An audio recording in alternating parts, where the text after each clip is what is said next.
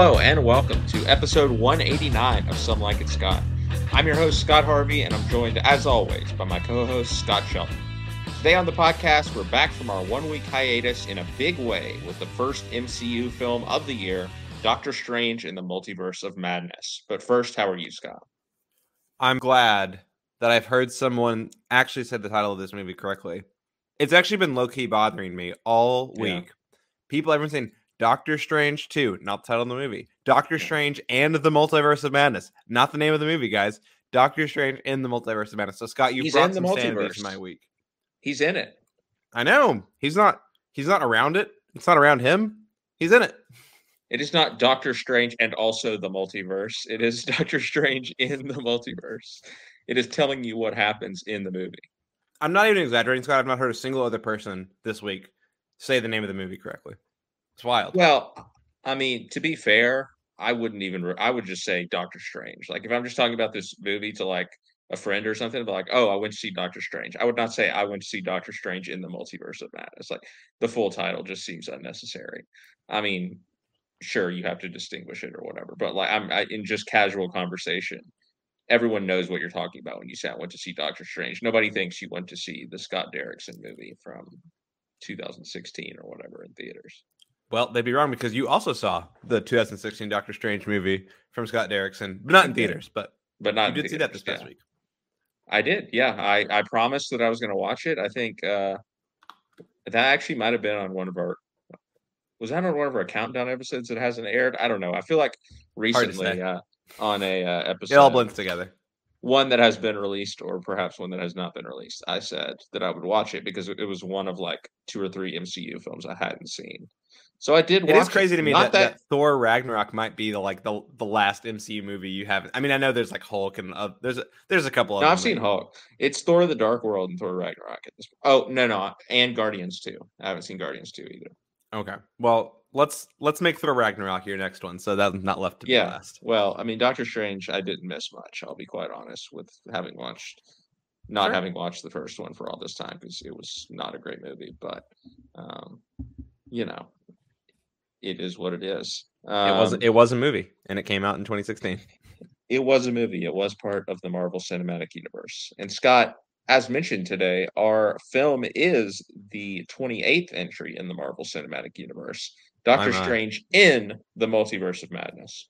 And before I describe it, I do want to note that we'll be talking spoilers from the very beginning because it's pretty impossible not to. So if you have not seen the movie yet, uh, come back after you do see it. Uh, because you don't want to be spoiled. And I don't even really know what co- constitutes a spoiler anymore. It, just even describing the plot is probably going to contain some things that people consider to be spoilers. But it's the 28th film in a franchise. There's going to be some spoilers for some movies in the franchise. Yes. Yes.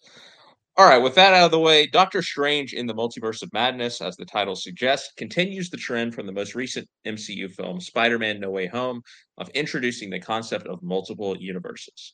Directed by legendary horror mastermind Sam Raimi, Doctor Strange in the Multiverse of Madness picks up with our titular hero, played again by Benedict Cumberbatch, attending the wedding of his unrequited love, Christine, played by Rachel McAdams. Suddenly, the wedding is interrupted when a giant one eyed octopus demon begins terrorizing the public and hunting one particular girl named America Chavez, played by newcomer Xochitl Gomez, who, as it turns out, possesses the unique power to travel between universes. Looking to protect her, Strange seeks the help of Wanda Maximoff, the Scarlet Witch, played by Elizabeth Olsen, but soon discovers a terrifying truth. It is in fact Wanda who has sent the demons after America in the hopes that she can harness America's powers to transport to a universe where she's the mom to her manufactured sons, Billy and Tommy. In possession of the sinister Darkhold, which allows her to walk between dreams, Wanda poses a formidable foe for Strange America and Sorcerer Supreme Wong, played by Benedict Wong. But a mysterious book known as Vishanti may hold the key to defeating Scarlet Witch, saving America, and restoring order to the multiverse. Is that enough plot for you? Uh, Scott, does Sam Raimi's return to the world of superhero cinema bring a dose of creative energy to the thus far disappointing Phase 4? or does the Marvel machine strangle Raimi's inner weirdness in favor of a sanitized crowd pleaser? I think it injects more more color and more flavor uh, than not. I guess I'd say overall. I mean, I have no idea what film Scott Derrickson had in mind when he set out and embarked on this project before he departed, based on creative differences, is my understanding. But I think Sam Raimi was certainly a, a worthy replacement for him. I think this is better than the first Doctor Strange movie, if that's a point of comparison for for what we would get from Raimi versus from Derrickson. That's probably neither really here nor there. But overall, I I really enjoyed this film. Found it pretty funny. Um, Sam Raimi may be known for his uh, B movie sensibilities in the horror. Yeah. yeah, campiness. Uh, definitely there was definitely definitely some camp um, in, in, this film for sure. It, it did feel like I, one of the things I was concerned about going into the film was whether Sam Raimi's style would sort of meet in the middle with Michael Waldron's script. You know, Michael Waldron being, I guess, sort of jumping onto the scene last year when he wrote and show ran the Loki, or at least the first season of the Loki Marvel MCU show on Disney Plus. Um, you know, big multiverse sort of sort of almost the first step into the multiverse, I guess, for the MCU, if you were to include it. And I was curious to see if that that sort of like that style of show would translate into Sam Raimi, and and I think that it did. Like there there was certainly a lot of elements about the Loki television show, between especially between Tom Hiddleston and Owen Wilson in that show, which I think allowed for more of that humor and more of that sort of. There wasn't so much campiness in that show as as it was, I guess, maybe maybe just more down the middle comedy and, and buddy comedy like. But I think that it show like he was able to Waldron was able to use that and translate that into something that that Sam Raimi could really make his own. Um, so as much as you have sort of I don't want to call it buttoned up, but as much as you have sort of like the Marvel formula script or whatever, I think it was able to be tweaked in a way, or at least Waldron and Raimi found a partnership in such a way that was able to that was approved by Feige at all. All the producers, all the 10 minute list of producers on this film, on every Marvel film, that was able to not completely restrict Sam Raimi from from adding the flair that I think he's you know better known for in in other you know in other pastures. I mean, obviously Spider Man was huge, but you know in his horror movies as well. So I think overall it was it was great. And, and Scott, I, I, saw you shaking your head when I said this movie was funny. I just think some of the stuff that everyone's like mad about about this movie is just hilarious. Like there's just oh, so oh, yeah. in the middle of this movie that I would just was in stitches about, and everyone was like, big mad about it afterwards. Well, because it's also Sam Raimi, like I, and I don't know if this was intentional or not, but the way I see it, it's almost Sam Raimi trolling, like of almost sure. being forced being forced down a particular path by Marvel, right? Like the, this is the one area of the movie where you can most clearly see like Marvel's like, okay, we're going to take over now, and you got to do, you know, this needs to be in the movie, basically, yeah. to to set up the future. And Sam Raimi's kind of like, okay, well, if you're going to put this in the movie, then I'm going to do what I want with it. Which is, I mean, we're talking spoilers, but yeah, I'm going to I'm gonna snap Professor X's neck. You know, I mean, uh, I kill Reed I just Richards. cackled. We're gonna kill brutally. Captain Carter. Yeah, again. Yeah. yeah, I just I just thought it was it was so funny. It was so funny that they brought all these like heavy hitters in, and they're not only are they dead in like ten minutes, but just hilarious deaths. Yeah, in my opinion, you. I mean, you have Professor X coming in trying to like save save Wanda from herself, like help her out of this you know, th- this this this you know universes Wanda out from the mind control of the Darkhold from Wanda and you know the Prime universe, and just comes up behind him and snaps his neck. I mean, could not have been a funnier way to kill Professor eh, X. I loved Captain Carter's death too with the shield. Like Oh yeah, uh, it was a classic Sam Raimi moment of like after the shield like gores her basically, and there's yeah. that great just like shot of like for like one or two seconds of like the sh- shield with the blood dripping from it as it's like embedded in a rock or whatever. I was yeah. like, that's such a Sam Raimi shot. It was so great. Yeah, and and there and there was like other Sam Raimi type shots. I think totally th- throughout Dutch, There are a lot of Dutch angles and yeah, yeah, and just like weird campiness in cheesiness and I mean that was part of the script too, so I don't think that's entirely Sam Raimi, but like I, I think that he read certain things in this movie and was like, yeah, no, we're vibing on this one. Uh, that definitely no, no notes for this is is how I felt like some of those conversations probably went for some of the dialogue. Um, but I just I had a good time watching this movie. It was a refreshing 126 minutes 10 of which were probably commercials or not commercials, geez, um, 10 uh, credits, but you know, in between the the two scenes in the middle of the credits. And uh, it was a good time. Like it, it didn't take itself too seriously. You know, I not that I talked to a bunch of other Marvel fans, but a, a Marvel fan of this parish commented on how uh, he, basically he didn't feel like it took it seriously enough. Some of the fan servicey stuff in the middle of the movie. Um, yeah, and that's what was good about it. So funny to me. I mean, I I I I understand. I kind of understand the complaints, but I just thought it was it was a funny time. Um, and the, look, the plot is like whatever, like the multiversal thing. I just think it's. Yeah. I mean, the last act I I think is better than the average Marvel movie. I mean, we're talking spoiler shows. It doesn't matter. Hilarious that it, that Strange is basically a zombie at the end of this movie. I mean, that was just so. It was awesome. That ripped. Yeah. I mean, that was awesome. Um, and he has like these deep like demons that he's you know yeah using his weapon. Yeah, it, I mean, it was he really did go full Sam Raimi in the end, which was awesome. Yeah. So uh, overall, I just I think that that worked really well. I think the the plot moved along. Like, I mean, before we knew the runtime of this movie, I was so afraid this was just going to be one of those like massive, sort of like epic films because I feel like Marvel hypes them up, like hypes the big movies. I think this was one of them. No Way Home was another one. Like they they hype those the like sort of like they aren't Avengers movies, but like when there's big plot points of multiple, you know, there's going to be together. Yeah, yeah like and those movies are generally really long, but this one wasn't, and I, I thought that was really refreshing. Um, I didn't have to worry too much, and I thought it, it moved well too. Even even within that two hour time frame, I thought that it was well paced. So overall, it worked really well for me. Thought it was, I was a little bit underwhelmed by the way in which the multiverse is used in this movie but I'm continuing. But the fact that, but I think it's almost a good thing that I was underwhelmed by that because my biggest fear, movie to movie, is that they're just gonna like crack this this multiverse thing wide open and just completely lose track of everything in the process. And I think that the, the it feels like they keep pitching these movies as going to be like that, and then they're not ultimately like that when you go see them in a the theater. So the fact that that's almost like a disappointment is almost a positive. If that's a, like a weird thing to say, I don't know but it feels like they haven't lost control of like the narrative or storytelling yet. And I just feel like at some point they're going to, right? Like it just feels like they're going to get in over their head at some point on some of this stuff.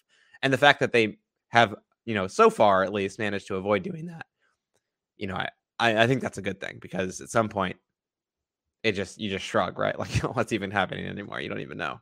So not there yet, which is good. I thought Benedict, I still think Benedict Cumberbatch is like great. I mean, I I know I, I feel like there's like a mixed reception on this. He's just like a great actor. He's just like really good in this role. I think he's really good in almost everything he does. Elizabeth Olsen is continuing to be really, I think, a really strong performance. I did see some some discourse online about like people just being tired of Wanda and her shtick. Um, I kind of get that. It seems like she's going away. This character seems to be yeah on the shelf for a bit.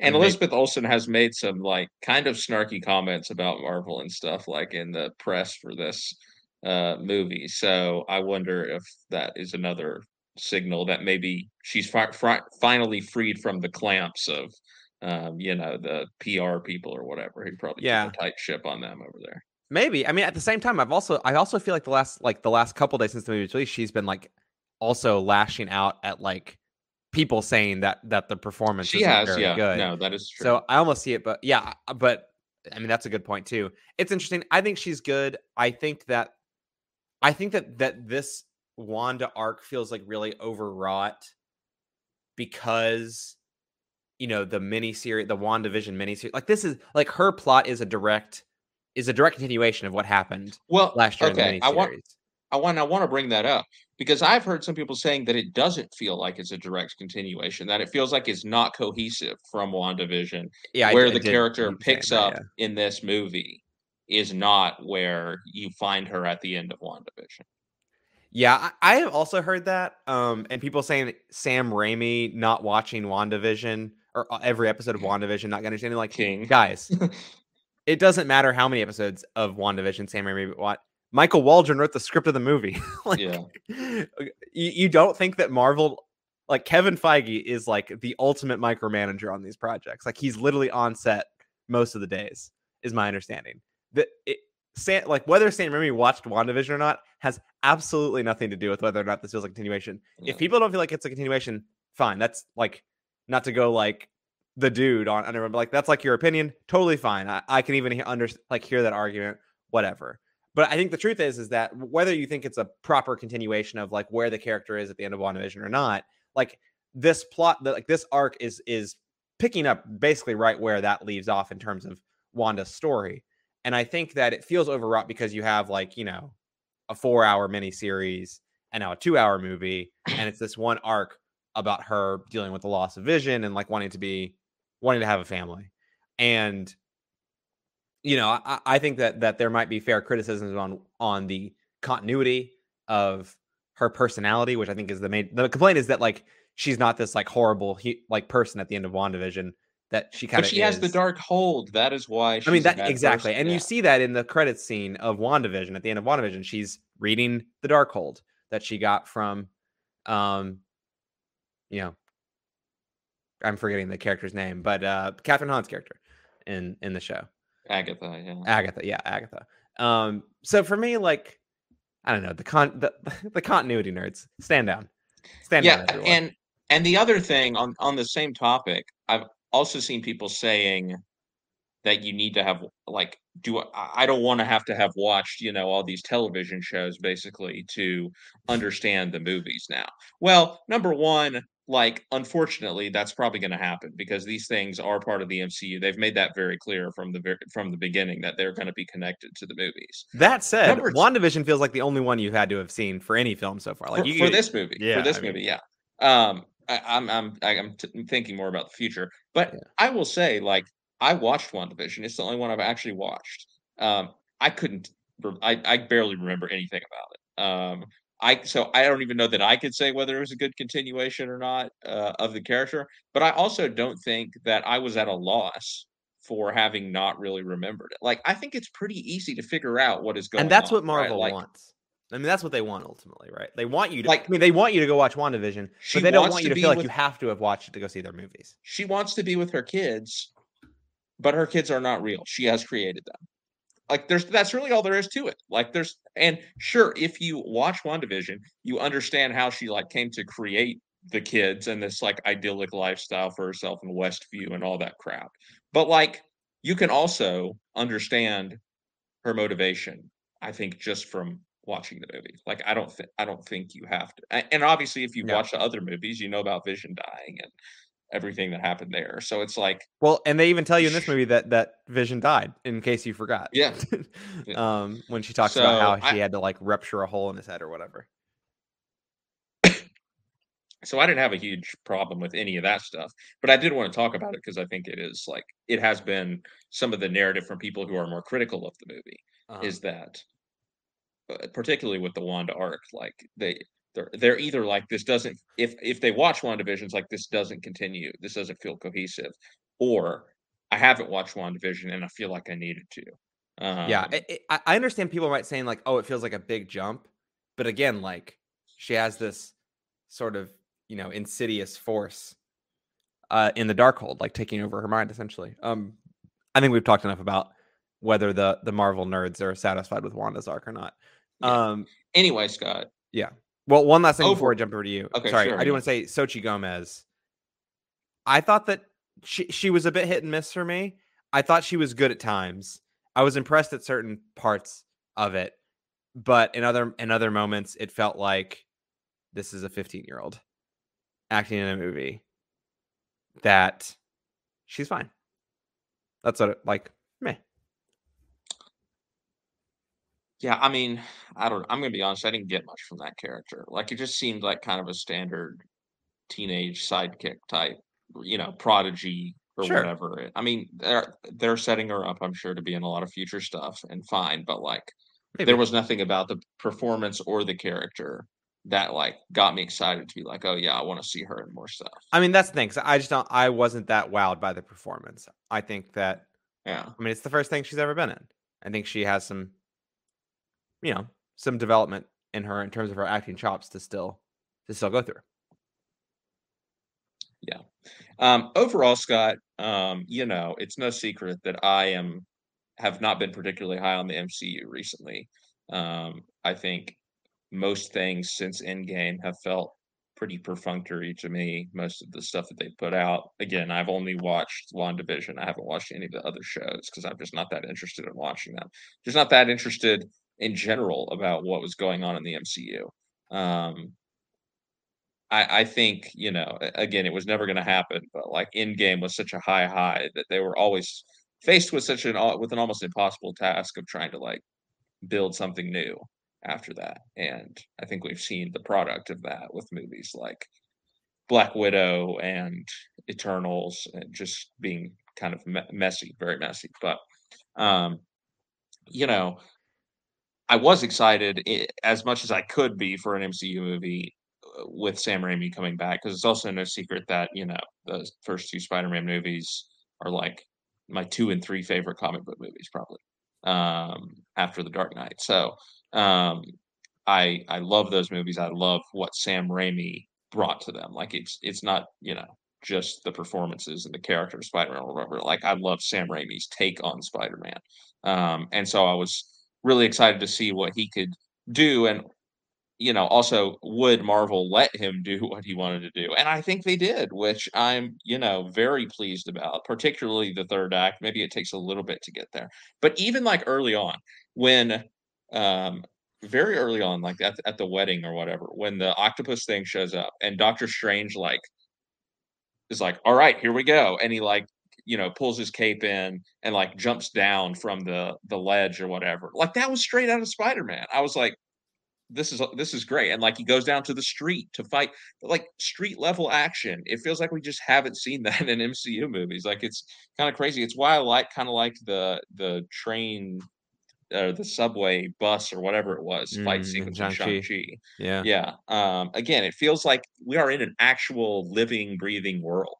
Um, it's not just some, you know, CGI splattered soundstage or whatever. Like it, it you know, is is a um, you know, living breathing world. And so i loved seeing that. Like it, it really did. Like i, I was smiled through that whole scene because again just as soon as he like grabs the cape and jumps down or whatever and all the people are like oh it was like it reminded me so much of, of spider-man of Raimi spider-man.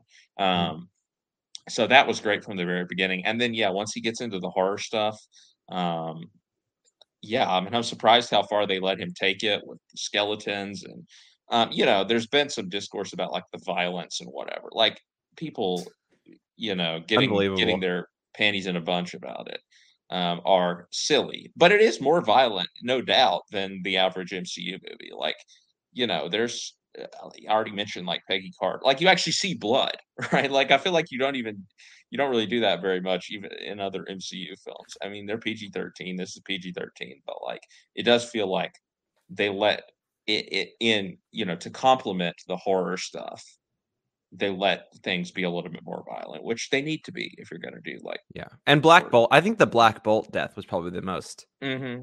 graphic thing in the movie for me, even more so than the blood. Yeah, and I mean even the octopus thing, which I mentioned or whatever, like getting his eye ripped out or whatever. Yeah. Um, yeah. which was, I mean, again, that was wonderful, like campy type. Sure. Yeah. You know, B horror stuff, which was really fun.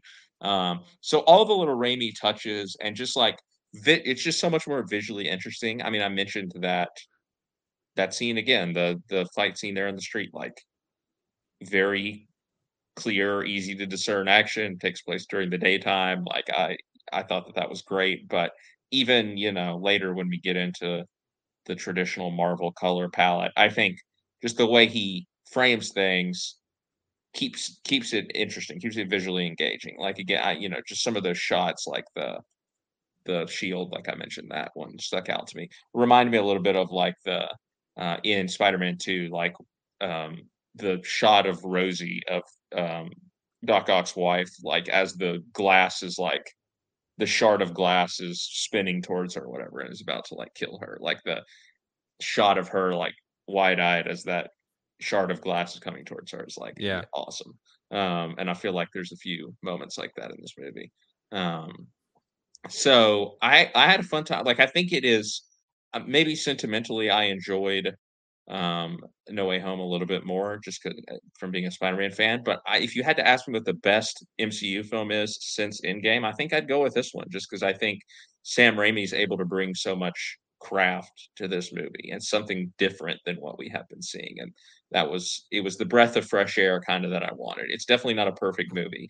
I don't like the humor still. Um, uh, you know, other than some of the like almost meta type stuff like you're talking about with killing, you know, the Illuminati members and all that. But um, you know, the the standard Marvel humor, it feel I, did feel like that was still part of this movie, and like this oh, the scene, the conversation that they have early about Spider Man or whatever in the coffee shop or whatever. Like my eyes were rolling all the way back into my head. Like you're not a you're not a with, fan of that ongoing bit that they have across movies. No, no. With America Chavez, be like Spider Man. So what? He's like a spider? Or, no, shut up. Like this is so dumb.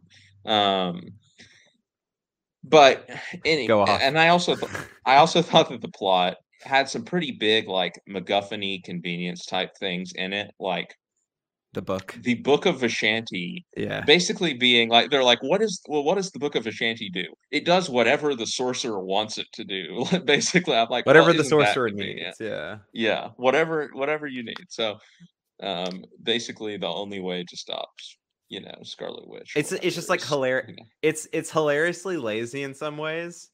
Um, like the the laziest MacGuffin be like, it's not even like oh like this. I don't know, like this weapon will, or like it was in, in Star Wars or whatever. Like this this key will lead you to whatever the planet that Palpatine yeah. was on or whatever in Rise episode in episode nine. Yeah, no, it's like this item will just do whatever you need. like it's fine. We're not exactly. even going to label what that thing is. It's just, it's just going to be whatever. and like America Chavez, it's like, well, how do you jump from multiverse to multiverse? I don't know. It's just whenever I get scared. Um, that was like that I kind of get. Okay, like w- almost like giving us a reason to insert some Sam Raimi horror stuff in there, just so we can trigger that. But that feels very. I don't, I don't know. That feels very normal though. Like that feels very X Men. Like mutant doesn't know how to use her powers, kind of thing. That that didn't seem that crazy to me. And the other thing too, and I guess if I'm understanding correctly what happened or whatever, like the Darkhold gets like destroyed at one point, right? But then Wong is like, "Oh wait, there's a copy, like right, like there's another one that we can go." Isn't that well, what happens? The yeah, well, so the book gets destroyed, but the book was just a transcription of like the glyphs on the wall of okay. of the temple yeah. that they ended up at at the end of the movie. So, so it's like there's not another book, but it's like the source of the book is still. Yeah, yeah, I I understand. Um, but anyways, just annoying stuff like that. Like, I don't really care about the plot anyway. Again, people going off about Wanda not being cohesive or whatever. I don't care like anymore. I I have accepted that I am not going to be able to keep up with the MCU, and that I don't care enough to keep up with the TV shows and in particular. So when I come to watch this, I just want to see a fun movie. Like I want to have a good time for two hours, knowing that I will probably not. This is not probably going to be something that I'm going to rewatch. I just want to like enjoy the disposable yeah. experience. Yeah, and I did that with this movie, probably maybe more than I have with any MCU movie again since Endgame, which again is just kind of a whole totally different thing. That is one that I will rewatch, and which I do consider to be more than obviously just the standard disposable experience. So I, I mean, I got what I wanted from this movie for the most part, and people who are hating on it are, you know, lamos in my opinion. Damn, I don't think they'll be able to to sleep now that you just dissed them like that. Yeah, I know. I'm not being serious about it. Obviously, no, your know, opinion is your opinion, but I, don't know. This is just it, this. It feels it feels d- different in the way that I wanted it. People, it, it just feels people are more mad about this movie than like Black Widow, which right, which is just like, such a waste of time. Like, I mean, I thought Black Widow was fine. It was fine. Like, it was a fine movie. But like, this was. Yeah. I mean, this is way more entertaining than that. I don't know. I just I I want the response to be like effusive for this, so that they continue to let you know they continue to take chances with people like Sam Raimi, and sure. also you know let them actually do what they want to do because yeah you know i want the i want the response to be and, and it is to you know it definitely is in some circles like i appreciated the sam Raimi-ness of this. Not just i thought this was a good mcu movie or whatever but like yeah no i think sam there is it's not everyone hating on the film for sure. I think there's a i think there's yeah, a decent yeah. divide of, of of that you know of the different of the different cohorts of people shall we say. I mean scott i also feel like i also do like kind of feel like marvel you know Marvel Studios lets directors do what they want to do. I I do think that like maybe Chloe Zhao is just like this horrible mismatch of like she should not have been franchise. making a superhero movie. Like I, am sorry, like I just that's just not what they they put. Well, she wanted probably, to do it. I mean, I don't know. Like she wanted to do I, it. No, yeah, I I know she did, but like, and they probably gave her like the best property suited to her style. It just didn't work. Like I just don't think that like her, yeah. her she is suited to a superhero movie or not the type that Marvel is wanting to make in the end. Yeah. But but like yeah, look at what they I, do with I Taika Waititi. I mean, like, I was gonna say Taika. Yeah. yeah.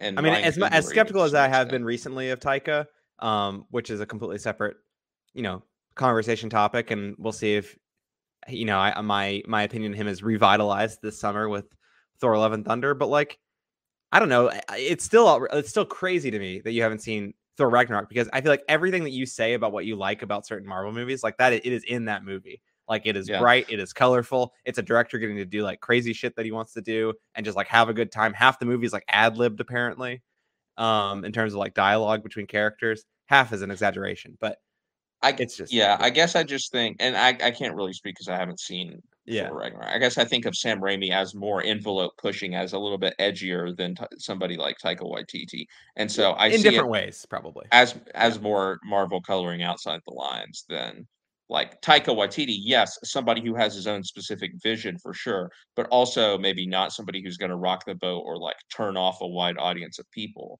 Like Sam Raimi has the potential. Like, I mean, I have seen now. Granted, this is like moms and stuff, but I again, I have seen some people who are like, this movie was terrible, like it was too scary and dark or whatever for the MCU and whatnot. And I think, oh, no, but you're having a different conversation there. You're talking about like, should Marvel make anything horror adjacent versus like, should they let directors do what they want to do? That just feels like a separate conversation. Eh, yeah, I I, I guess, but I, what I'm saying is when they, they let a director like Sam Raimi do what he wants to do, knowing that it has a high likelihood of alienating certain groups of people. Yeah. Um, whereas yeah. again, I again I can't speak because I haven't seen Ragnarok, but I don't know that Taika Waititi style has the same alienating quality to it. At least not when applied to a Thor movie. I, I guess I guess I'm like, why does alienating like why why sh- why should alienating be the driving factor? I mean, we should just want directors. I'm not like, saying I'm not style. saying that that's like the standard which makes it good, but I'm saying like they need to be they need to, they need to be okay with taking risks and pushing the envelope and doing things that are not necessarily going to appeal to like every single person who is going to see the movie. I feel like yeah, I mean that's literally Eternals and it's just a the edges have just been sanded off. The edges have just been sanded off. Yeah, I know it is, but yeah. like again, this should that that was just that was a whole different thing. Like it was just is it? It, was is it a different thing? It, was I, bad for. It, it was bad just because I, I don't think the again I don't think the director really suited the Sure, but but in terms of like letting a director do something that might like push the envelope in terms of like a thematic way that might alienate people, not necessarily from like a genre perspective, but like I don't know, like the movie didn't come out very good. Um, and she was trying to do. I mean, Chloe Zhao was trying to do something very particular with the movie, and it didn't really work. I, I, yeah, I guess again, if if we go back to my review of the movie, not that I even remember it that much, but I think I did kind of feel like that was still an example of the Marvel. It felt, it just felt like it still felt like an MCU movie to me in the end. It didn't feel like a Chloe Zhao movie in the way that this feels like a Sam Raimi movie, or like I imagine Ragnarok feels like a Taika movie. Interesting. I mean, I haven't seen Ty- other, Taika's other movies besides Jojo Rabbits, but I mean, it feels like a Taika movie for sure.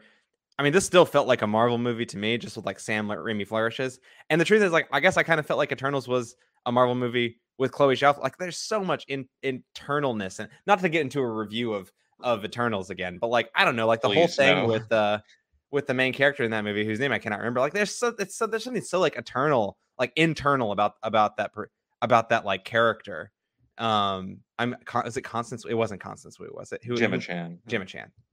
Nice, good job, Scott. And I'll, let, I'll leave it ambiguous as who I was saying good job to there.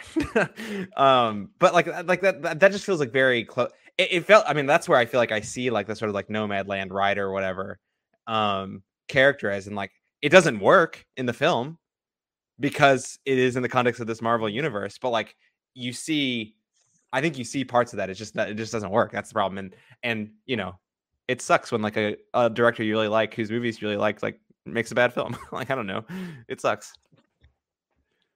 I don't blame her too much for it. But anyway, I, I don't want to read why would you? that. You You you may be right, uh, but I don't I it would probably take me rewatching the film, and that's not something that I ever want or plan to do, so, Yeah. um Anyway, as far as this film goes, Yeah, you Doctor already Strange. mentioned your your thoughts on Benedict Cumberbatch and, you know, the cast a little bit. Yeah. I'll be honest, he's not he was not one of my favorite members of the cast, um, Okay. like, I just I I feel a problem with it in a lot of Marvel movies, maybe again, that sometimes the protagonist ends up being one of the least interesting characters.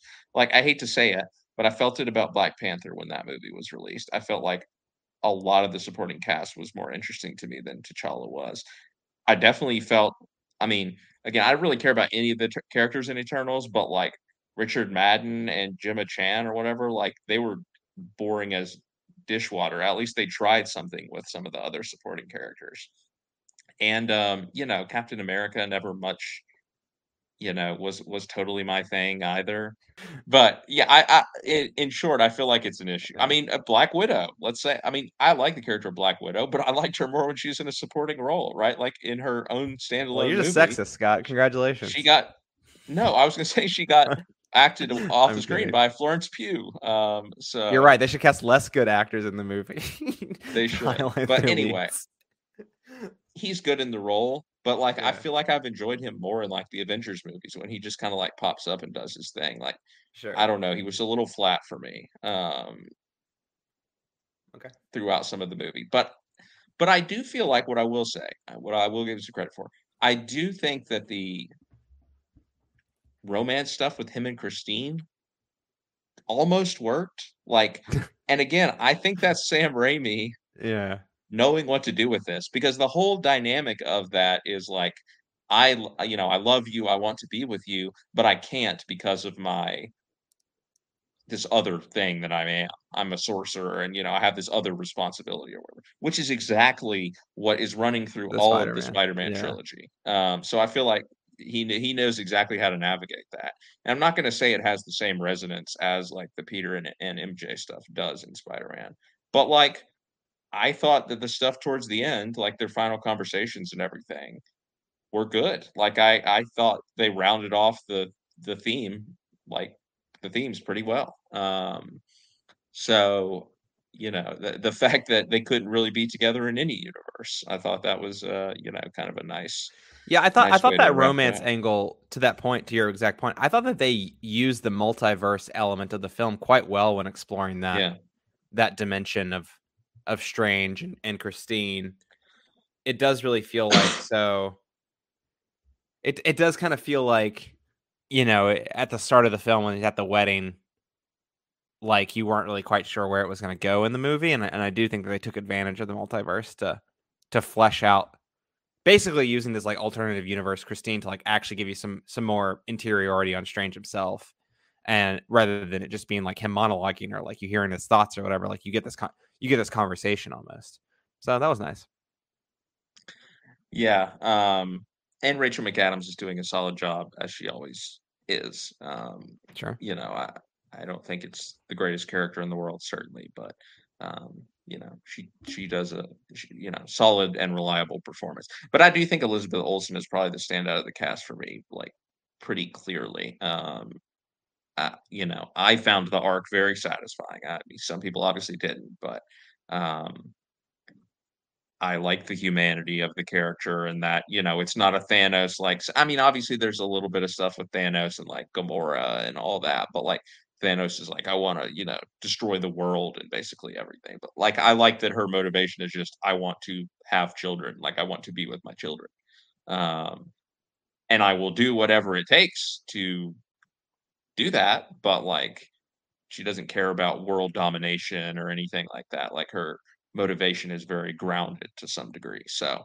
um, I liked that, I mean, I liked the the 3rd act, like you said, the, like, bringing her into that bringing the Scarlet Witch version of her into that other Earth, and seeing the, you know, reaction and everything, and the comparison sort of of her to the the Wanda who's the mom, and then just kind of like the final epiphany of you know, I'm not gonna be with them, but they're gonna be better off because they're with a version of me who is going to love them and take care of them or whatever, like Yeah. that sort of realization, the way that she learns to let go, I thought was, I mean, that's it's affecting. Like, I, you know, I'm And not going to say that I was like super emotional, but like Sure. I can reckon I was sitting there and I in rec- in recognition that it was a solid conclusion to that emotional arc. Yeah, and it's not that it's particularly nuanced, which I think is the point that you're talking about. It's not. It's not like it's so emotionally overwhelming, because it is almost a very basic sort of motivation. But it's also a motivation that has been true of Wanda since Age of Ultron. Like her arc has always been about family.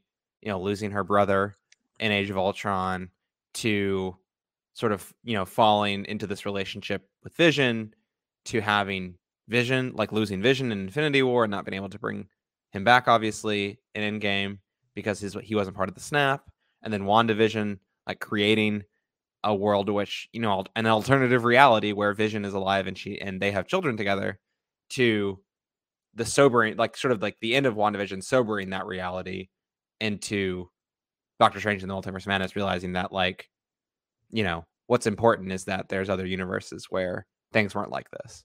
Um, you know, the, her kids in universes where they are real are happy and they have her. So I, I think that as maybe as not as nuanced or as powerful of a motivation, like I know that's another example where I see a lot of consistency in the storyline for Wanda. Um, like it's always been about family for her, in spite of you know the Family. superhero of it all. It's family. this just in Elizabeth Olsen cast in Fast in Fast Ten. Um, Drops yeah. out of the MCU and Yeah. is now in, in the Fast movies. Yeah. yeah yeah she's replacing brie larson she's joined the family um anyway yeah I, that's why i i i totally hear you on the arc part with with wanda there and you know i think the performance is is is solid from her in the film Yeah, no, I, I thought you know she was excellent, and you know, there's often a villain problem in these movies. It's it's it doesn't even necessarily feel right to call her a villain or whatever, because obviously she's they've had the ability to establish her character again over several movies, over an entire TV series. So like, i think They she need a obviously have- in this movie. yeah, no, definitely, but like they they're at an advantage, I guess, is Sure. uh, is what I'm saying, as opposed to like you know a movie like Iron Man or something, which has to give us Obadiah Stane Yeah. in the course of one. tony Yeah. Uh, God Yeah. bless Jeff Bridges, but he, he wasted his MCU card in the first movie Well, playing I mean- Obadiah Stane. gemma chan shows you you can you can always come back for more Yeah, I guess that's true. But um, someday, the it's in some multiverse, we're going to Yeah. get the return of Obadiah Stane. you know Uh, it man absolutely let it rip Better him than Mickey Rourke's character from Iron Man 2, That's all I will say. That's that is an all time low for the MCU. That that character. i don't know you haven't seen honestly. malekith What is that? It's Is that in Thor, Thor the Dark Thor the World? Dark World, yeah. Okay, yeah. Well, the legend Alan Taylor never disappoints, so I don't know what could possibly be bad about it. But Scott, I think before we conclude, I think it's worth talking a little bit more about the Illuminati, just because it is, Why not? you know, the element that is probably going to have the most far-reaching effect and the most clear, like, fan service Sure. moment here. Yeah. Um, so basically, there's this like secret society, which I guess is in the comics of um, heroes who, uh, you know, appear at one point in the movie. That uh, I bel I believe they, I forget exactly what leads him there, but it's he's looking for the book. I think is what the what is going on in the plot, and Well, no, uh, he gets he gets captured by Mordo. at the- Right, right, right, right, right. And then we we learned some exposition about like the other Strange from that Earth and Yeah. um, how he came to die and whatnot. But anyway, um, but the characters we have Mordo, as as you mentioned, which is Chiwetel Ejiofor from who was in the first Doctor Strange. Um, we have Black Bolt, who's played by Anson Mount, which was apparently he was apparently in the TV series Inhumans or whatever, which I don't think made it very long. But It was a broadcast show, I Um, think, for a season or two. Yeah. Yeah. We have uh, Captain Carter, which is Hayley Atwell, um, of course, returning as Peggy Carter. She had her own TV show. Um, But she's Lynch she's as- more she's more returning from What If though. That character was introduced in What If. okay. Lashana Lynch as Captain Marvel. Of course, we saw her introduced in Captain Marvel, um, and her daughter, right, was in WandaVision, but. Different, um, different superhero though. yeah, right, yeah, of course. Um, and then we have uh, John Krasinski making his debut as Reed Richards of the Fantastic Four, Yeah. and Patrick Stewart returning as Professor Charles Xavier.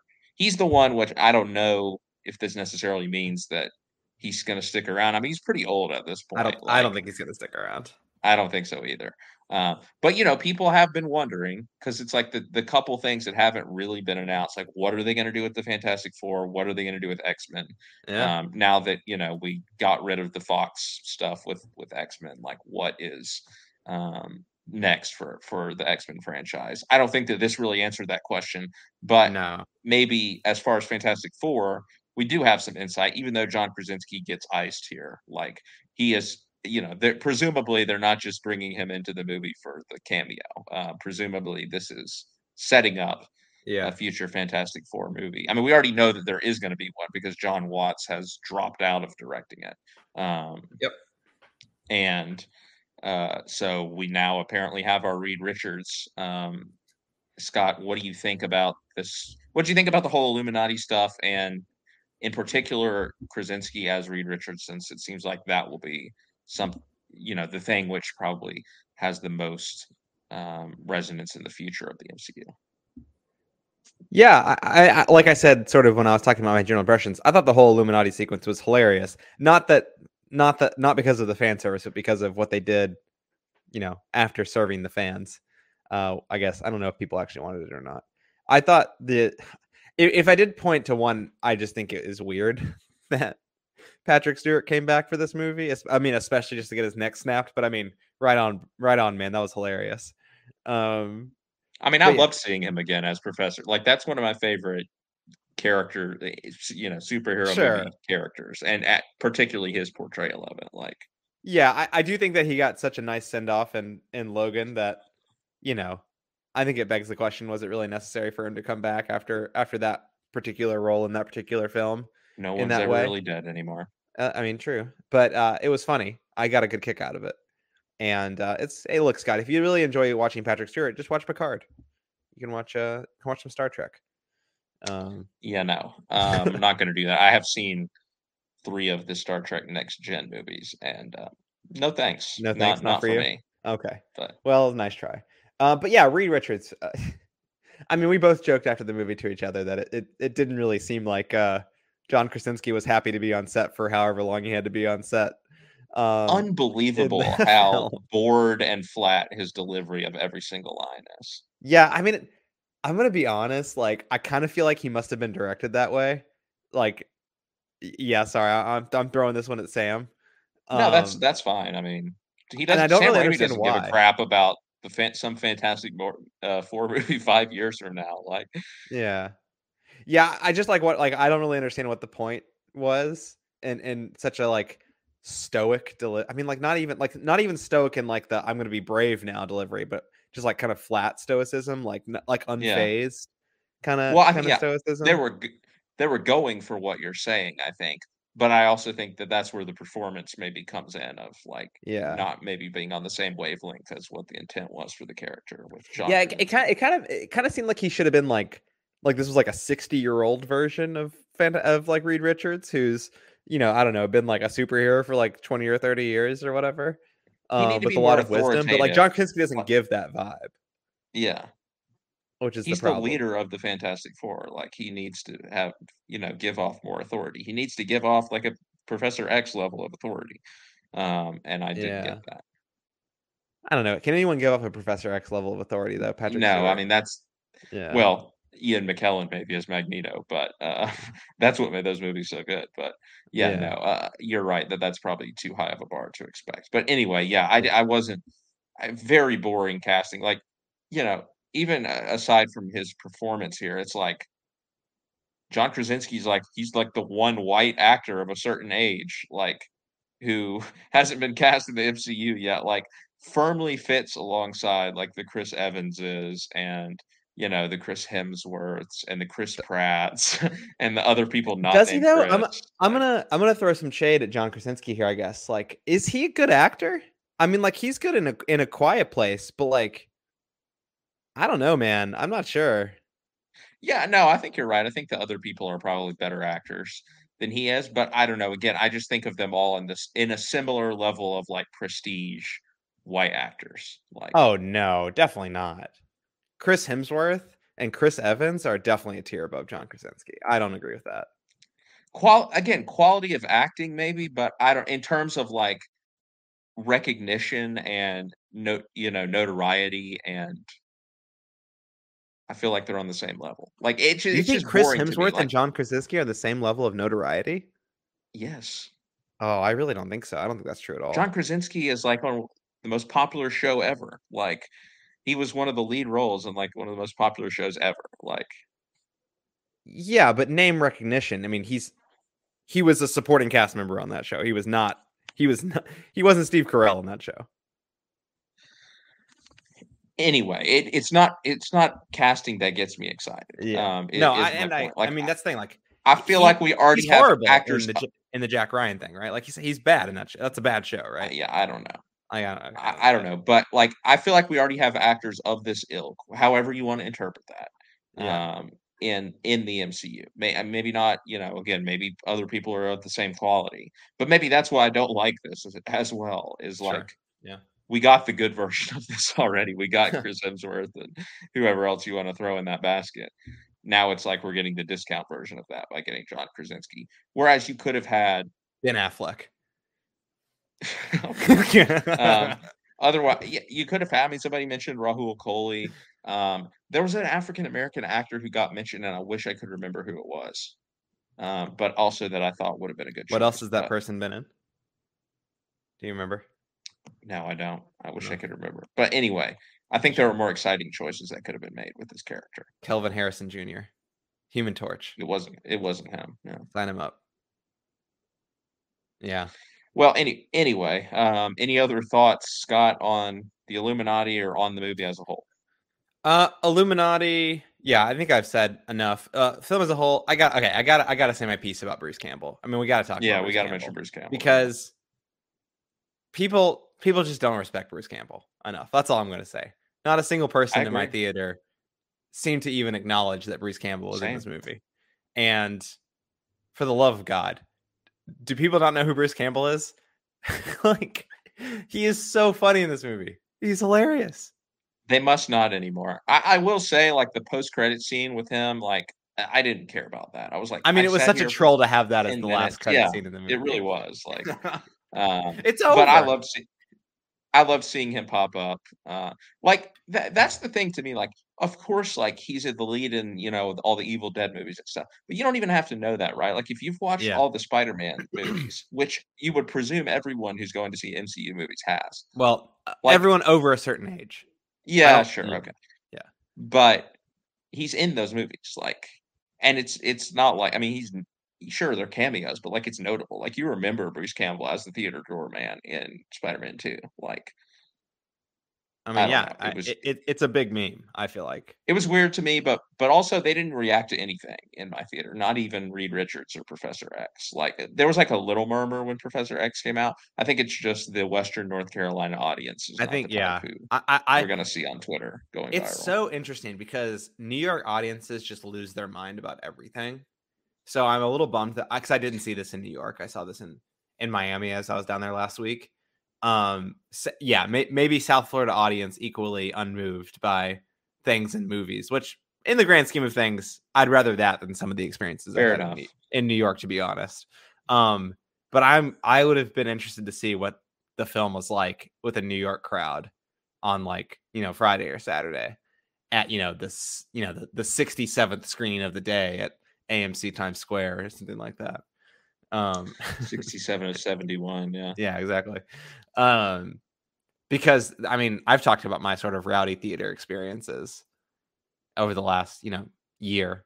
So it's been it'd been interesting. I, I look in, in my theater in my screen that I can talk about. There was a, there was a little bit of a reaction for for Reed Richards. There was an, there was a reaction for Professor X. There was also a reaction for Wanda when she's like doing the line from the trailer or whatever. When she's like, "That doesn't seem fair." If I break, and I'm and th- someone's like cheering over on my left. I'm like, she's literally talking about like committing genocide or something over here, and they're like cheering. Like Pro- that person probably also cheered during the IKEA joke and Eternals. Just they Well, just yeah, but no, I think I- it's just people thinking that that's like like vibing with that line be like that's not fair i'm like she's talking about mind controlling people and killing It's- people it's the same logic of like people who you'll see these posts on Twitter that like, here's the good for her canon of movies or whatever. And it's like Gone Girl, Midsommar, like movies where you are not supposed to feel like the woman at the end is like in the right necessarily. yeah. Like, yeah, like it just people just misreading movies. I feel like this that what you're saying goes along with that exact same camp of like, yes, you go girl, without actually thinking about the content of what she's actually saying. yeah the difference is this this you know the end of this movie ends differently than those other films that we're talking about Yes. but uh but no i think you're absolutely right about that though Gone Girl is the most that way. insane. Gone Girl is the most insane example of me of like how you how you Oh, could sure. watch that movie and feel like yes I love yes her queen she she is a queen, queen. yeah like come on um anyway Scott uh let's let's wrap it up Fa- uh, Yeah. favorite scene or moment from Doctor Strange in the Multiverse of Madness Yeah, I mean, I I did love the Bruce Campbell uh, of it all in, in the actual movie. That's definitely up there for favorite scenes. I mean, I'm in this theater. It's not full. There's like 10 to 15 people in the theater. Probably it's a 1 p.m. in the middle of the afternoon, an F1 weekend in Miami. So you know, it, wasn't exactly overflowing in the theater. But uh, I was the only person laughing, and it it really reminded me of my time watching Grand Budapest Hotel in the theater. That was a full theater, I will say, where I laughed at the scene where Willem Dafoe throws the cat out a window. Um, and I was the only person laughing hysterically. Uh, and that was that was easily one of the most awkward moments I've ever had in a theater. Um, it wasn't quite that level, but because the theater wasn't full, but I thought that was hilarious. No one else did in the theater, but I thought it was funny. So that's definitely up there for me in, in in top moments. Wes Anderson's humor is definitely like a you either you're either going to get it or you're not like Totally. Yeah. Yeah, that's very true. If I were to go, uh, another scene I want to shout out is one that we mentioned earlier. I think the third act of this movie is hilarious. Like the strange scene on the mountain, like overlooking where the temple is before he goes up there, and he's got like he's like he's like corralling the like like ghosts or ghouls or whatever you want to call them into like wings demon for him. Yeah. Oh my lord, that's incredible. they become his cape basically yeah Yeah, it's awesome. That's so great. And he like goes up uh what what is it? He's like flying over or whatever, and like the guards are like starting to like mount a defense, and then Wong just like throat cuts one of them with his whip Yeah. or whatever. I was like, man, this movie's wild and let's go. Um, ano- the scene that I want to shout out is one we haven't talked about.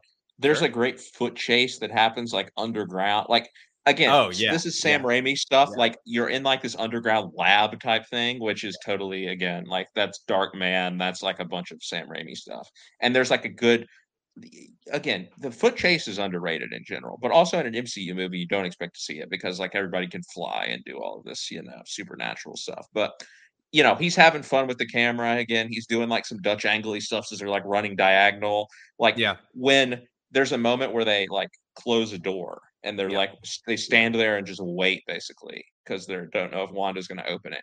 And he's like whipping the camera back and forth like across their faces, like all in one take, like from America to Strange to Christine, and it's it's fun. Like just Yeah. little touch, yeah, little touches like that are just they're fun. So, um, good job, Sam. Uh, let's put a score on it, Scott. What do you give this movie? Uh 8.0. I enjoyed it a lot. You took the words right out of my mouth. 8.0. Uh, this is a, a lot of fun, and um, I'm not going to say that I'm, you know, the, I'm, I'm back in on the MCU, but like, I my my hate is temporarily cooled. And all I'm Uh, gonna my, s- my look, I don't is actually- temporarily cooled. Yeah, and I don't actually know how you're gonna react to Taika because you haven't seen Ragnarok and you know Love and Thunder. I'll watch next it. one. I'll I'll watch it before Love and Thunder. Like just we like can watch it. We can watch it this week, Scott. Let's pop. Let's pop on material for Thursday night. Do we really want to spend? It's pop we'll, on We'll discuss. It's pop We'll on discuss. material. Yeah, yeah, we'll discuss. Um, no, I yeah. So I think I think that we could get two in a row for you. I, I think that you might be down for for what Taika is dealing in in the Thor movies, but we'll see. All right, well, that will do it for our review of Doctor Strange in the Multiverse of Madness. We're going to take a short break, but when we come back, we have a couple of news items for you, including uh, some big news and another huge franchise that we've already mentioned um, in this episode, as well as the long awaited return of uh, one of the most acclaimed directors of all time. We have an update on that. Uh, so stay tuned. We'll be right back.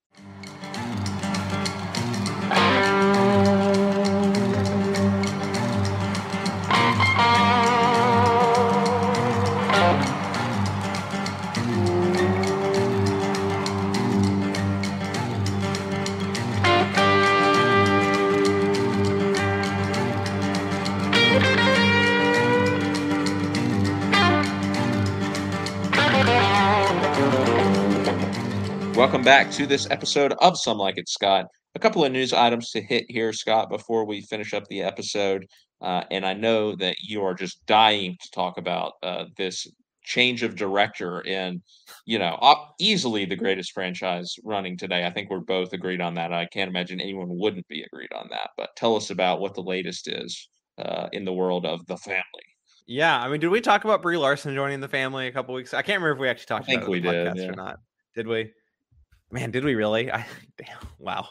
Um, but yeah, so uh, filming started on Fast 10 a few weeks back, I think like towards the end, you know, middle middle to end of April. And uh, it only took about 10 days for Justin Lin to have enough. I mean, the, the guy who is like basically synonymous in terms of directing with the I know he's not the only director in the Fast movies of the last few, you know, over the last, you know, half dozen entries or whatever, but he he does feel like the sort of shepherd of the franchise into the promised land, so to speak, if there is such a thing for Fast and Furious. And apparently family isn't isn't isn't always isn't always family or or I guess Scott this is appropriate. You know, you can't always get along with all your family members. And it seems like he had a pretty big disagreement with uh the patriarch. Vin Kni- Knives Out happened in uh, in the world of Fast and Furious. yeah. Uh, he had a disagreement with the patriarch, that is Vin Diesel, and uh, he said enough's enough, and he walked out. Uh, I mean, I don't think he, I don't think he literally walked out, but he did. Uh, w- after speaking with Universal, uh, come to an agreement to depart, and you know, sound the alarm. Uh, they somehow got in Louis Leterrier, very notable, famous, and in-demand director Louis Leterrier, to to replace him on short notice. I mean, I'm making jokes, to, probably a little bit unfair, unfair to him, but you know, there's not that many directors who are available at a at a moment's notice for a movie like Fast 10, which you essentially just need to come in and sit in a director's chair and do what Vin Diesel tells you. Really, you're an actor in the whole production as well, because it does seem like Vin does what he wants in the franchise, and you know that's been pretty successful for the franchise. To be fair, in terms of commercial success, but uh, the, probably not a good sign for the quality of of Fast X, which I believe is the stylization of uh, this upcoming outing. To be fair, I didn't like F9 very much slash at all. It was one of the worst movies I saw last year, and that was directed by Justin Lin. So, not like it's gonna get much worse for me than that. Um, but we'll see. We'll see if it gets worse. Yes, uh, Scott was I air mean- quoting directed by Justin Lin. I, yeah, Yeah. fair. I mean, Louis Leterrier is exactly who the type of director you would have expected them to bring in after Justin Lin. Sure. I mean, there's out, like, no one available.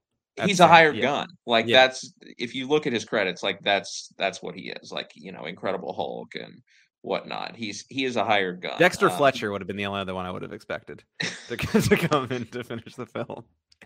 Oh my goodness. Uh, well, I mean, honestly, though, you say that, but like that's the only place for them to naturally go. Like with this franchise, is to do a musical. Like to do a musical, to go full I- psych and have their like stand like second. Tom Hooper, yeah. Tom Hooper directing. Oh, Uh, Lord. Oh, that would be something. But no, um, yeah, Scott. I mean, I frankly don't really care. I'm I'm completely out on this franchise, as you can tell if you listen to our F9 episode.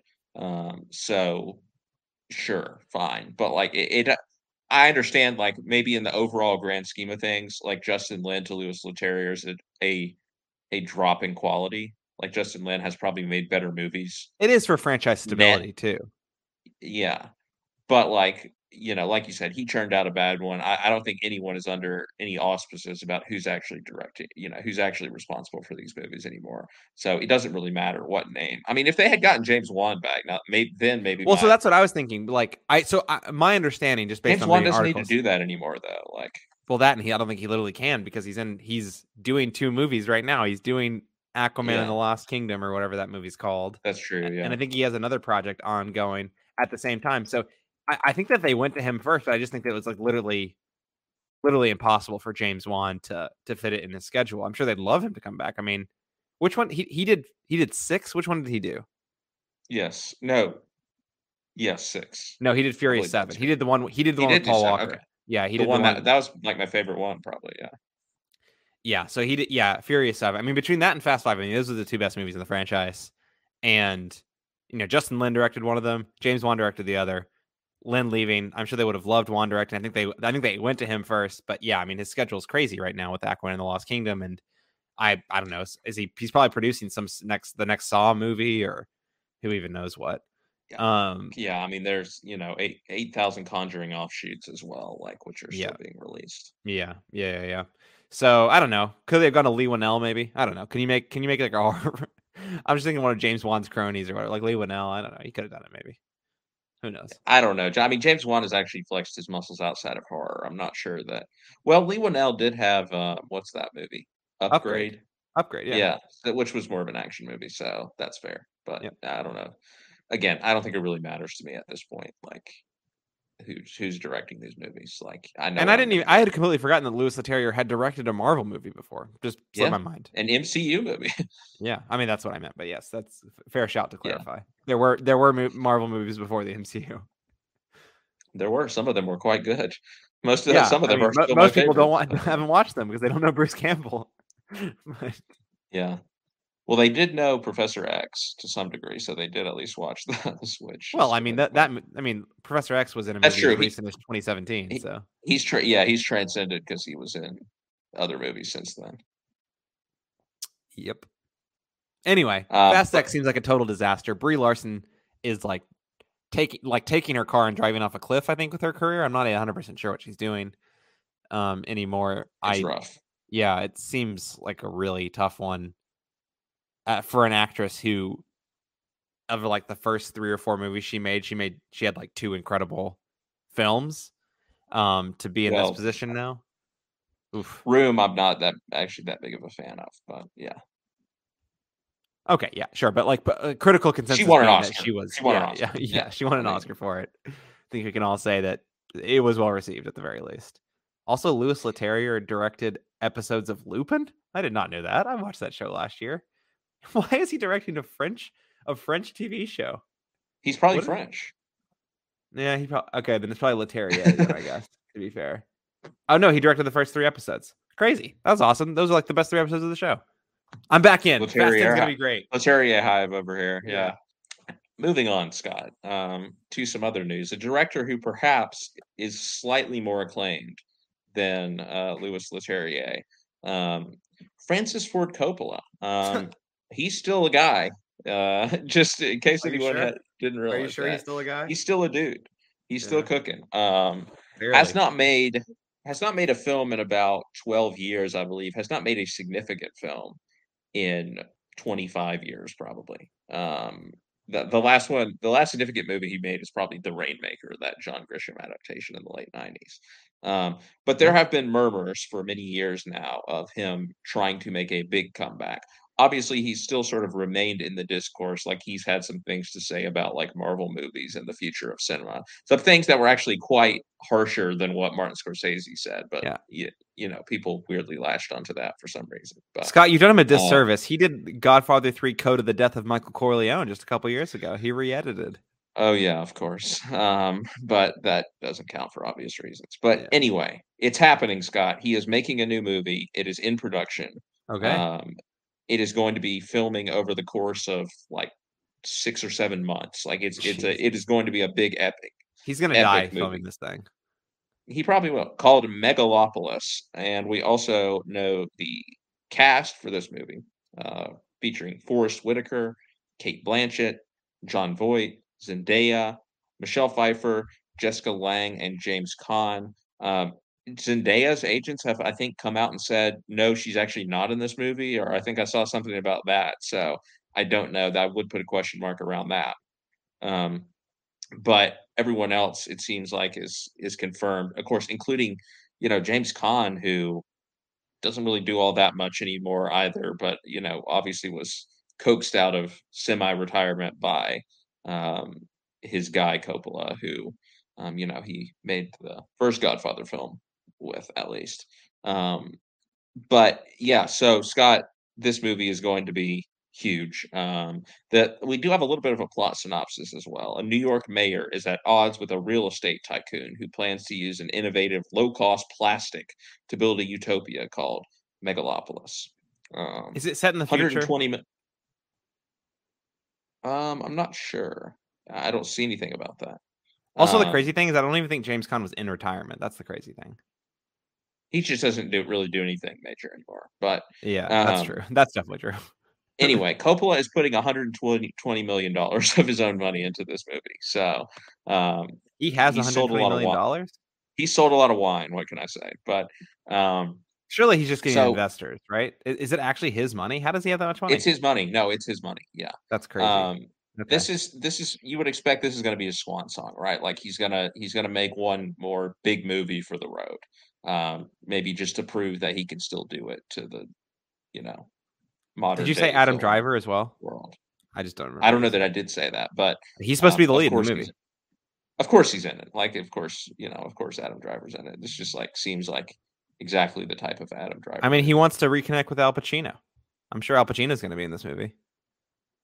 Yeah, I mean, the first connection was so electric. The movie that we're all still talking about. That uh, I mean, you sent you sent me a video today that involved House of Gucci. I, I did. Yeah, that is true. but hey, I like the movie. I, I don't know. I I I, I didn't dislike it. it. Anyway, um, yeah, Scott, this is going to be huge. Um, you know, I, I guess this would probably I wouldn't expect it. May, maybe late 2023 or sometime in 2024. This um, film hasn't started shooting yet. You think it's going to come out and it's going to shoot for six or seven months? You think it's going to come out in 2023? Well, it's supposed to be done in February of 2023. So conceivably, okay. I guess it could okay. come out in late 2023. But who knows if it'll shoot on schedule again? There's still a lot of ifs. It hasn't started shooting. But anyway, that's the earliest we can probably expect to see this film is late 2023. You'd expect it to be like an Oscar contender of some sort. But Scott, are you excited for this? Do you think that Coppola still has anything left? I mean, again, he hasn't made a significant film in 25 years. The Rainmaker is a movie I quite enjoy. I don't know that a lot of other people would say it's significant. Before that, he made Jack, which most people say is his worst movie that he's ever made with Robin nice. Williams. So I don't know. It's been a minute probably since you know he's he's been the yeah. guy, but obviously you know he has some he of the greatest films ever made to his credit. Yeah. yeah. yeah, I mean, look, I I I'm pretty sure I've been pretty vocal on this podcast on other episodes about I love The Godfather. I love The Godfather Part Two. I think The Godfather Part Three is. I, I think it's like a little bit too maligned personally. Like it's not it's not up to par, but it's not a bad movie. Um, I and I love Apocalypse Now. I I watched The Conversation for the first time earlier this year. Great film. I mean, he was really he was really pulling aces um, in the seventies. Yeah. And I, you know, I'm not as familiar with his more recent filmography. I mean, I mean, who is? I guess if you've watched any of his movies in the last ten years, uh, he has been making a couple of them. I'm pretty sure, but just no one. Yeah, no, relevant, he has made not relevant. Like yeah. they seem like fake movies, honestly. Like they do not. I mean, they might be. No one's seen them, so. Uh, so I guess I don't want to say that I don't care, but I just I have a lot of skepticism about it. And maybe I eh, I guess maybe I'm taking this approach that that we've taken on the movies before is that I'm not sure this movie is real until it actually comes out. I'm not sure that I'm not 100% sure this movie is real.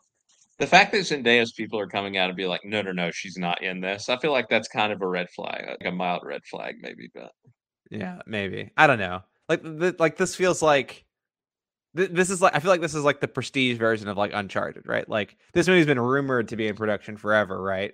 Like in pre-production, like getting prepared, and it, it hasn't changed directors, obviously. But it's like oh, it's like oh, like he still wants to make this movie. Oh, he still wants to make this movie. He still wants to make this movie. It's gonna shoot later this year now. Like I promise, it might be out by the end of 2023. Um, maybe it's not quite that that grim, but uh, I I guess I just don't know. I don't have high expectations for it, even though he is, you know, the filmmaker behind, you know, some of the best movies of all time. Here's what I will say, Scott. If this movie gets made and if this movie gets released, I will watch it. That is what I'm going to say about I'll, Megalopolis. Cheers. I'll drink to that. cheers to watching Francis Ford Coppola's next movie, um, yeah. which I hope comes out. But you know what? Even if it doesn't, there's still a lot of great films that are out there and that will be coming sure. out. So we're in we're in peak TV, Scott. If you can't find movies to watch, you, surely you can find a TV show to watch. Look, I have been watching TV this year. Like I'm, I'm i know I'm actually doing it. I'm actually doing it. It feels good. I've watched Hell some yeah. great stuff so far. So I'm. Hey man, I got I got lists for you. Back into it. Oh, don't worry. I have a quite a watch list still on serialized right now. So is Barry near the top of it? Uh, that'll do it for this episode of Some Like It Scott. Uh, Scott, where can our listeners find you on social media? At a Shelton two zero one three and I am at Scarvy Dent. Hey, check me out on Serialized at Scarvy Dent. I just uh, watched Mare of Easttown and digging into uh, Under the Banner of Heaven now. So, um, conversations with friends later this month. Yeah, uh, saw some Joe Alwyn interviews going around today. That, uh, of course, people asking him just very stupid questions, all about his relationship with Taylor and nothing about him. But I guess that's just to be expected at this point. I mean, he is not a person besides being Taylor Swift's boyfriend. I'm pretty. I sure. mean, yeah, of course, yeah. doesn't exist. But um, there's nothing to ask. But yeah, looking looking forward to that one. The Staircase just came out on HBO Max as well, which I'm hearing good things about it. Is that on your list? Yeah, it's on the list because I mean I love the documentary. Like I think the documentary is one of my favorite things. Like in terms of like a look at the legal process you will not find like a better documentary for like that gives you such an intimate look at like how the, an actual criminal trial process works. Like it is enthralling to watch. So I'm a bit skeptical of like can they bring anything new or interesting to the uh, you know fictionalized version of it.